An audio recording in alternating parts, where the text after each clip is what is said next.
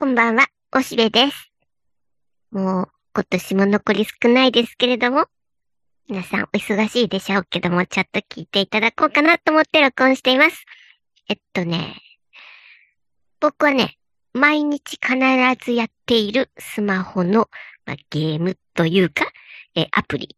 で、ドゥオリンゴがあるんだね。で、ドゥオリンゴっていうのは、えっと、語学のアプリで、で、うん、楽しく勉強できるように、よく設計された素晴らしいアプリです。で、なんか、えっと、緑の袋かな？それがこう、アイコンになっていて、で、えー僕はこうやって連続1100日ぐらいログインしてる、毎日やってるね。だから3年以上はやってるってことで、で、だいたい1日最低30分はやってると思うな。だって、あの、15分間の、こう、うーん、得点が高くなる時間が、え午前中と、それから夕方にあるので、それは必ずゲットするようにしてたりするので、まあなかなかね、仕事をしていると、帰りの電車の中で音を立てないようにしてできる、えーコースとか、ちょいちょいとやるだけの時もあるんだけども、でも、やっぱりすごく面白いんだ。で、えーもう語学の勉強になるし、もう大学で、こう、のんべんだらりんと授業を受けてるよりは、ずっと力はついてきてると思う。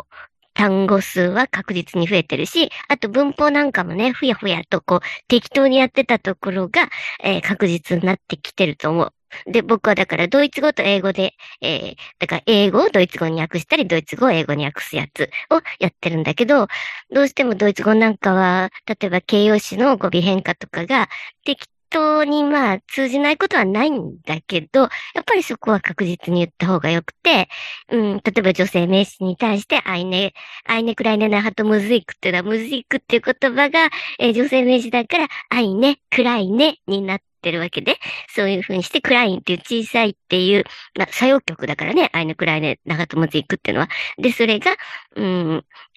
あの、まあ、英語で言えば E がつくと暗いねになるとかね。そういうのって、うん、ざっとやっとけばまあ意味がわからんことはないし、通じないこともないかもしれんけど、やっぱり確実にやっていた方がいいんだよね、と思っているところが、えー確実に、えーやらないとチロロンってこう、OK くれないのでね。えーそういうの面白い。で、それに、別に勉強のためにやってるんじゃないんだ。やっぱり、面白くてやってるとしか言いようがない。でね、うん、ずっとやってると面白いのはね、なんかこう文例が出てくるだろで、あ、これって喋ったことあるなとか思い出したりね。あ、この単語って、なんか学校とかで習ったことは、まあ僕、実はドイツ語を学校で習ったことはないんだけどね。で、それで、その、うーん、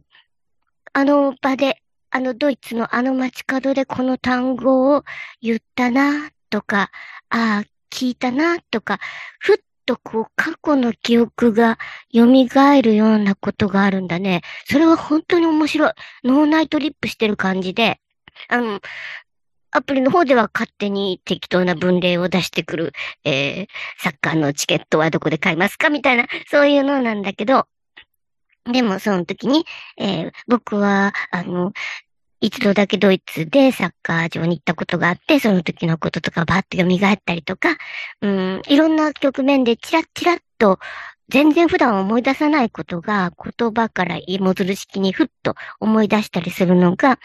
なんか脳内旅行をできる感じがある。でね、でもそれはいいことだけ言ったけど、実は逆もある。トラウマが呼び覚まされることもあるんだね。ああ、あの時失敗しちゃったなとか、ああ、なんかあの時お皿割っちゃって恥ずかしかったけど、まあ、旅の恥は書き捨てなんで別に、まあ、誰に対して恥ずかしいわけでもないんだけど、とかね、そういう旅の思い出もそうだし、あとね、こう日常的な、なんかちょっと、うん、折り合いの悪い人とのことを思い出したりとか、過去の嫌だったことがいっぱい思い出されたりして、すごく嫌な気持ちになる時もあるんだよ。で、それにね、毎度思い出すっていうか、必ず、こう、ずっと通奏低音のように思ってるのはね、うん、僕はやっぱりずっと後ろ指刺されてで勉強してきたんだ。うん、ちっちゃい時から、いつも何かを調べたり、何かを練習したり、えー、新しくものを知ることが大好きだったから、いわゆる勉強好きだったんだけど、やっぱり勉強好きっていうのは常に後ろめたいものがあって、で、えー、批判される存在だよね。これ、うん、勉強好きが褒められるなんてことは全くなくて、えー、常に後ろ指さされる。で、それで、特に大人になってからはそうで、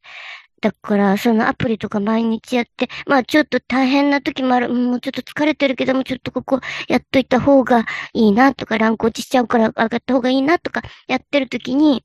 常に自分の中にいる、そういう、こう、えー、後ろ指さしてくる人たちのことが思い出されて、そんなことやって何になるんやっていう、強い暴力的な、こう、言説が自分を、こう、苛むね。で、実際僕は家族とかみんなそうだったから、うん、親兄弟みんなそんな勉強して何になるんやってみんな怒った。だからそんな中で歯を食いしばって隠れて勉強してった方だから、なんかそういう、こんなドーリングとかずーっとやってるっていうのを、